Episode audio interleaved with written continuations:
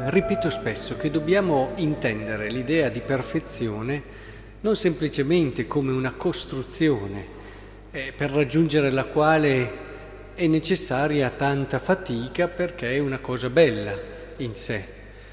ma c'è, oltre alla fatica, quello è necessario per ogni cosa, una corrispondenza tra quello che il nostro cuore desidera per come il nostro cuore è stato fatto e la perfezione. Potremmo ridirla così la perfezione, è il modo più bello di vivere un'esistenza perché fa fiorire tutta la nostra umanità, anche in quelle che sono le parti che per molti sono lì, ma è come se non venissero mai utilizzate, rimangono lì, accantonate e si muore, si passa alla scena di questo mondo con tante parti e potenzialità di sé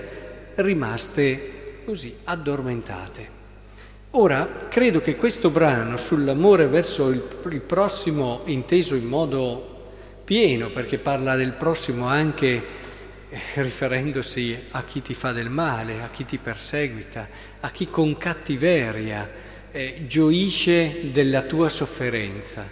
perché la cattiveria è proprio il gioire della sofferenza dell'altro. Dinanzi a queste situazioni, ecco che dobbiamo convincerci profondamente, e questa è l'azione anche dello Spirito, che c'è qualcosa di noi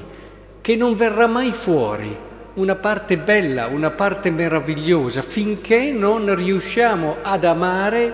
coloro che ci fanno del male. È un qualcosa di noi che rimarrebbe lì, addormentato, magari qualcosa che davvero potrebbe dare un tono diverso, estremamente bello, straordinario alla nostra vita. Ecco, lo Spirito Santo deve lavorare dentro il nostro cuore per convincerci di questo, per farci capire che la nostra umanità avrebbe un respiro diverso, avrebbe una completezza diversa, una pienezza nuova, un respiro di gioia, di compiutezza di senso meraviglioso, se mettiamo anche questo aspetto che c'è c'è dentro il nostro cuore questa potenzialità, c'è.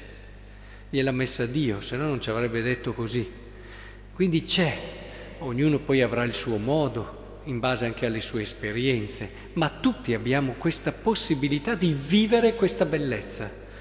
Quindi, in questa prospettiva, io chiederei proprio oggi al Signore che ci aiuti a capire che questo riuscire ad amare chi ci fa del male non solo farà fiorire la nostra umanità, non solo farà eh, rendere vivo, bello tutto il nostro essere, ma porterà questa dinamica anche dentro il mondo e contribuirà alla bellezza di tutto il mondo.